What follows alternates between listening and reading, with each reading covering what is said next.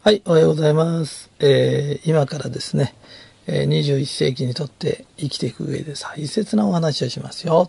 で、それはですね、21世紀は、えーらしくの時代が来ますよって。らしくって、自分らしくっていう、よく言う、自分らしく生きなさいよっていうことなんだけど、これかららしくというのがすごく問われますよ。一番最初に必要なのは、人間は人間らしくなきゃいけないよねって。で人間って神様の愛と光でできてんだから神様の愛情と光にあふれたような生き方しなきゃいけないよっていうことね。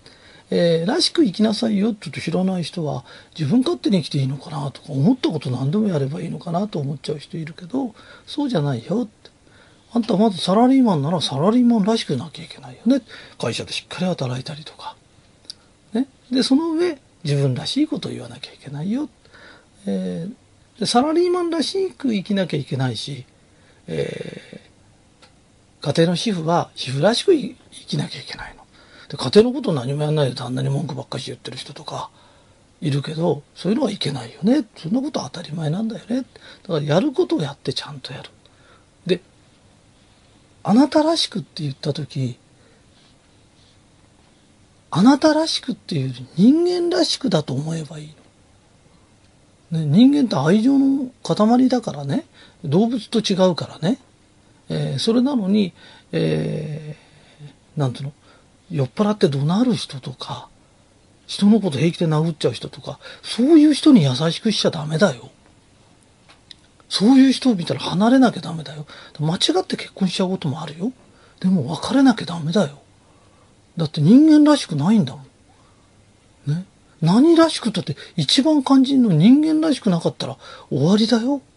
それから弱いもの平気でいじめるやつとか、そういうやつに構っちゃダメだよ。できるだけ逃げなきゃダメだよ。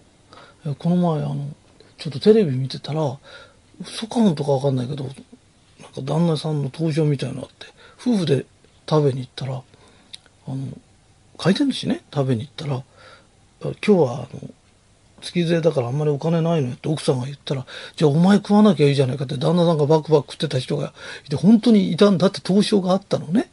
うちの旦那そういう人だったとかっていうのはあるけど、そういう人といちゃダメだよ。ね。だって愛がないでしょ、ね、人間らしくないんだよ。ね。それがその人の個性だったら個性で構わないから、ともかく逃げな。ね。あなたはもしそういう人じゃないんだとしたら、そういう人と一緒にいちゃだいちゃダメだよ。あのね、らしく生きるってのは自分らしく生きるけど、人に迷惑かけないの。それを平気で迷惑かける人がいたら、その人おかしな人だからね。で、そういう人に絶対、その人に愛を持って迎えてとかって言ってダメだよ。ね。あの、精神がどうかしてんだから。そういう人から逃げなよ。間違って結婚しちゃうこともある。間違ってそういう会社に入っちゃうこともあるかわかんないけど、ね、そういう人からは逃げなきゃダメだよ。だんだんだんだんそういう人は追いやられて相手にされない時代が来るから。ね。で、相手にしてるんだとしたら同類だよ。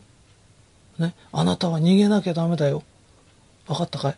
あのね、たまに酒飲むのはいいけど、酒飲んでのべつ暴れるとか、いつも女房殴るとか、そういうのいけないよ。それから奥さんも、あの、病気立てにとって、あの、ヒステリー出したりなんかして、旦那が働きに行くのに邪魔する奥さんとかいるんだけど、ともかく逃げなきゃダメだよ。ね。どう考えたって、働かなきゃ食っていけないのに、働くのを邪魔する奥さんとか、本当にいるんだよ。ね。で、そういう人がいたら、ともかく逃げるの。ね。えー自分らしく生きるっていうのは、まず人間らしくなきゃいけないよ。そして、働きに行ったらサラリーマンらしくなきゃいけない。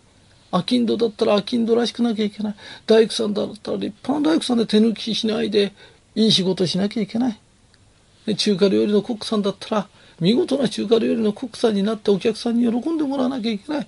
みんなまずらしくするの。そして自分の思ってることを発言するの。その発言って何言ってもいいんじゃないんだよ。人間らしくまともなね、愛のある話をしなきゃいけないよ。そういう人たちが神様から選ばれたように上に上がっていく時代。やっと魂の時代が来たの。ね。だかららしくとは、人間らしく愛のある話をするんだよ。ね。あの、弱いものを平気でいじめちゃうのは動物の世界だからね。人間は動物じゃないよ。ね。同じ生き物でも魂があるんだよ。えー、そのことを分かってくださいね。それがはっきりして、そういうことができた人が自然と人の上に立てる。最高の時代が来たんだよ。えー、人間らしく愛を持って、えー、生きてください。アキンドはアキンドらしく生きてください。サラリーマンはサラリーマンらしく生きてください。そして仕事が8割きちっとやって、残りの余暇という2割、そこでまた自分らしさを出してください。ね。えー、よろしくお願いします。徳を積むって何ですかっていう話した時あのみっちゃん先生がねあの、えー、女中さんのことブスッとしてる女中さんのことね「あなた笑顔がいいですね」って言ったらねニコッと笑ったのでもう一回来たら「本当に笑顔いいね」って言ったらニコニコッとしたんですよ。3回目は言わなくてもずっとニコニコしてるんですよ。ね。でみちゃん先生がこう言うんですよ。この人とは二度と会わないかわからないからしてあげたいのよ。うちの会社の人だったらちょくちょく会うからゆっくりでもいい。でこれが徳を積む。徳を積むってのは得にならないことをやってあげるっていうことなの。自分に得にならないことをやってあげると人徳で積まれてくるんですよ。貯金みたいな。わかります？それで自分に得になることはできるんです。これは言った方がいい。ね。上役に対してあおべっか使った方がいい。使いますよね。これ人徳にならないですよ、ね、やんないよりいいですよ。それで出世できならやってくださいよ。ただ人徳とかっていう徳とは違うんです。ね。あのー、自分が得にならないようなことでもふっと言う。それからうちの会社でもありますよね。あの住人の社長たちがいる。ね。そうすると別にこの人褒めても得になんない。ね。この人とは付き合ってたら得になる。自分の損得ばっかし考えて言ってる人間っておかしいんです。ね。愛情があったら全員に言うんです。この人にしか言わないとかってのは絶対におかしいんです。下心がある。それを言いたいだけなんです。ね。愛があったら金太郎飴だってこうやって切れどこだって金太郎が出てくるんですよ。ね。金太郎飴のこうやって来たここから桃太郎になっちゃったとかそれを金太郎飴とは言わないよ。桃金飴だよそれは。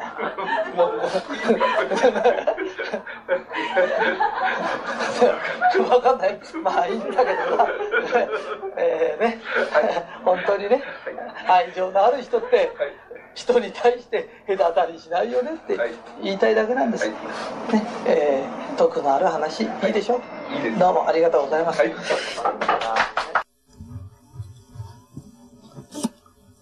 はい、えー、今から、えー、非常にためになると思う話をします。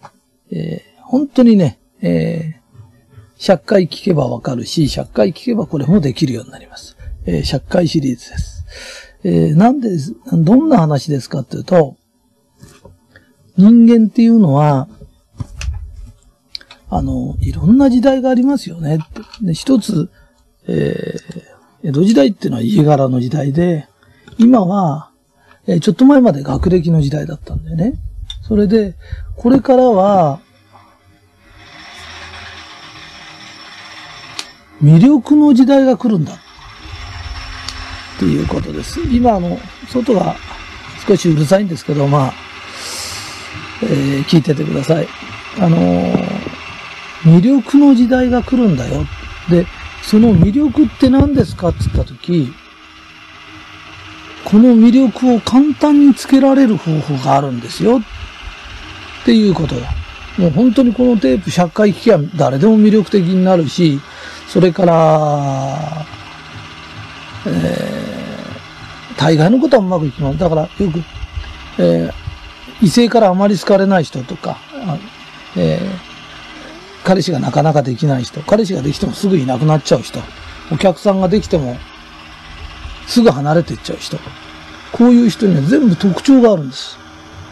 で、それを簡単に克服できる方法があります。もう本当にこれは、一流大学を3回出たぐらいの効果のあるものです。えー、前置きが長いってことはやることは簡単だってことですからね。えー、じゃあ今から話します。えー、昔よくあの、話し上手より聞き上手っていうことを言ってたんだけど、実は聞き上手じゃダメなんです。で、ここに一つのコツがあるんだけど、聞き上手だから、あなたよく話聞きなさい、よく話聞きなさいって言うと、よく話を聞いちゃうんです。ところが、それじゃダメなんです。魅力がないんです。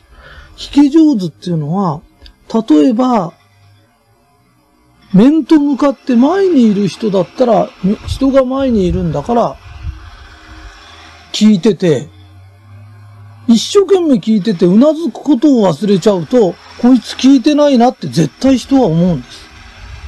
それよりも、目と目が合ってるときは、うん、うんってうなずけばいいけれど、車やなんかに乗ってるとか、横にいるとか、例えば後ろにいる人に一生懸命話してて、その人がいくらうなずいてても絶対にわからないんです。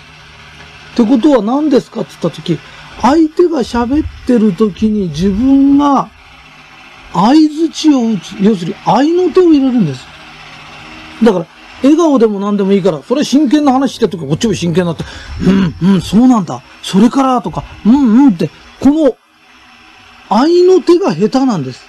で、これの言わないかタイミングが悪いんです。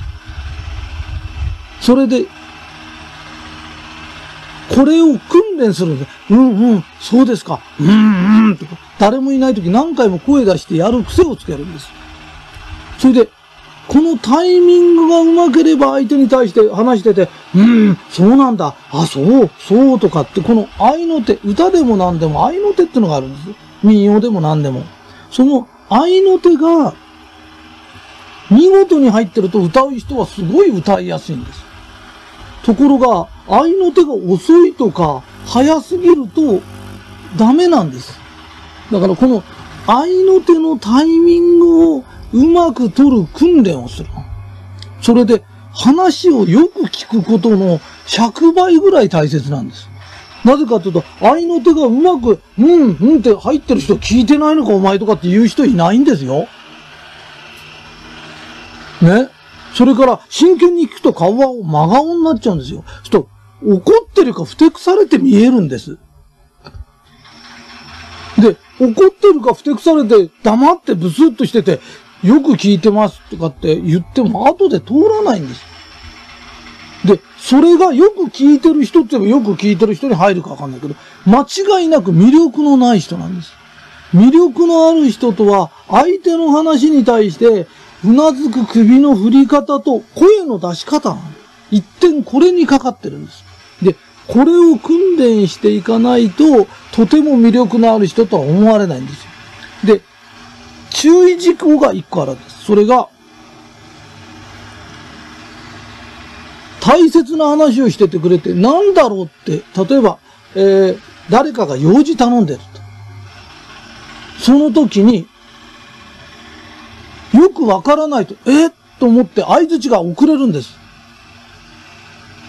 それよりも、愛の手を、あ、わかりました。用事を頼んでるということが分かったの。それを愛の手が遅れるとすると、この人は私に用事を頼まれたことを不満に思ってるんだって相手は絶対に思うんですよ。人間の頭の構造はそうなってますからね。だから、相手が何を言ってるかよくわかんなくて、あ、わかりました。その用事ってこういうことですよね。これやってくれってことですよね。って言った時、あ、それは違うよとか、あ、そうなんだ。あ、よくわかった。要は、わからないことは聞けばいいんです。それよりも愛の手が遅れることの方が絶対いけないんです。で、この、合図値を打たない過程で育っちゃう子がいるんです。だからよく、よ、よくは聞いてて優等生タイプで、よく、なかなか結婚ができない彼氏が出ても別れちゃう。そういう人って、ドライブ行っててもよく聞いてるんです。だけど、相手は黙ってうなずきもしないで聞いてると、つまんねえ女だな、この女って絶対思います。それから、人でも何でもそうなんです。で、その、愛の手を、要するに聞くことよりも愛の手のが大切ですよってのは、愛の手を見事に100パって入れる人は実は聞いてるんです。だって聞いてなくて愛の手がポンポンって入るわけがないんですよ。だから愛の手をどこに入れようかってタイミングを取って、はいとか、ああとか、うん、なるほどって、これをできるようになると、素晴らしく魅力的になるんです。それで、これができた時に話は勝手に上手くなってるんです。で、この、愛の手ね、首をうなずく、愛の手を入れる、この訓練をしてない人が話の練習してもダメなんです。上手くならないんです。で、魅力的にもならないんです。だから、いろんな才能があるんだけど、どうも自分はね、運に恵まれなくてて、運って世間の人に恵まれないってことなんだよね。そういう人じーっと見ててください。相づちが下手なんです。それから、愛の手の、うんとかはいとか入れられないんです。私も、あの、斎藤ひとりさんだってことが分かると、ほとんどの人は喋んないでずっと聞こうとするんです。だから喋るんです、今も。だけど、私知らないとこ行って、人と話させると、ものすごくうまいの。だから漁師さんやなんかで、ここ何取れるんですか？とか、あ、そうなんだとか、じゃあ冬場何してんの？とか、ウニってどうやってあれ崩れないようにするんですか？とか、あ、そうなんだ、そうなんだ。もうああいうのって言うと、普段喋らない無口な漁師さんが、俺とだと3時間ぐらい喋るの。それで、家まで遊びに来てとか、ウニごっそになったりするの。別に、ごっそになりたくて言ってんじゃないんだよ。だから、相手にとって魅力のある人っていうのは、愛の手の上手い人なの。で、この訓練をしないで魅力的になることはできないよ。わかるか？それから、人のことを感心させるより、感心する方が楽なんだよ。人、人になるほどなってうならせるようなことを言おうと思えば大変なんだよ。で、そんな苦労して相手にどうだってやるよりも、そうなんだっていう人が魅力のある人なんだよ。で、それの、なるほど。うん、そうか。だから大概のセリフの中で一番練習しなきゃいけない。そうか、とか、うーん、とか、そうなんだよね、とか、わかった、とか、これの、これの単語の愛の手がポンポンポンポンって出れば、すごい魅力的な人なの。だから、魅力的な社会、魅力を求めてるんですよって言ったとき、魅力的な人間って何ですか？って。うーん、なるほど、そうか、とか、うん、わかったわかったとか、その、うん、これなの。これが最高に、や相手を褒めてあげるっていうか、最高の褒め言葉ってうなずいてあげることなの。ね。で、よく、いや、相手が何考えて、あ、何を言おうとしたかよくわかんないから。わかる前に、相手がパンと面って打ってきたとき、なんで面なんだろうじゃないの。パンと避けるの。それが、うーんとか、あ、そうなんだって言ってからよくわかった。それで今のことこういうことですよ。まず避けるの。なぜ面なんだろうとかつってもう目が当たっちゃって一本取られちゃうの。なぜ小手なんだろうとか、そうじゃない。パッと来たらポンとな、はいとか、あーとか、うん、そうか、ああ、なるほど、と、ポンポンポンって、その後からポンと質問するの。で、質問されたら嫌なんじゃないのあ、こいつ真剣に聞いてるから、自分に質問してくれるんだな。いいやつだなと思う。じゃうなずきもしないで後になってきて、すいません、あれ何でしたっけ？ってお前聞いてないのか？だから聞いてないんじゃないの。聞いてないと思われてるんだよ。ね？だから、愛の手ってすごく必要なんだよ。だからこの、はいとかうんとか、たったこれの使い方ができるだけで、サラリーマンなら上司に可愛がられ、アキンドならお客さんに可愛がられ、友達ができ、ね、素敵な彼氏ができ、素敵な彼女ができ、ああ、素晴らしい人ですねって言われるの。だからこの愛の手こそが魅力の原点なの。で、愛の手もろくにできないのに、相手にうんって言わせてやろうとかって一生懸命勉強してるけど、嫌われるだけだよ。それって魅力じゃないよって。魅力とは、ね、笑顔で、ここは笑顔が必要な時だったら笑顔で、うーん、うん。だから、両方、ボディ、ボディアクションが入って、言葉が入る。これができないとダメなの。で、できない理由はほとんどの人はよく聞いてたから。それがよく聞いてなく見えるんだよって。そのことだけ分かってくれれば、ああ、そうなんだ。だからこの話100回聞けば絶対分かる。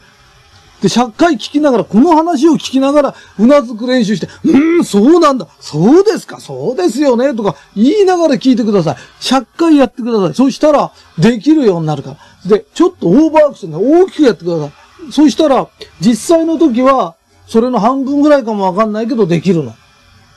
教習所でもなんでも、え、姿があっていきなりクランクがあって、そこ行ったら踏切があって、あんな道路ないですよ。だけど、そこで練習してるから、普通の道で入れるんで、ね。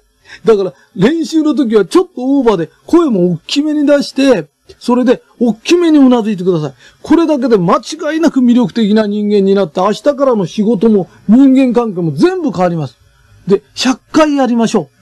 ね。で、その100回があなたをね、素晴らしくしてくれるから、で、時々また聞いてください。100回聞いたら終わりじゃなくて、時々聞いて、東大でも何でもそうなの。東大ある場所知ってるかって、たまに東大見ないとやっぱりぶつかるから、ね、たまに東大があって、だからこれがあなたの魅力を作ることの東大になってくれれば、えー、嬉しいです。あの、今、外がうるさくてうるさいテープになっちゃったけど、これも愛の手ぐらいのつもりで聞いてください。どうもありがとうございます。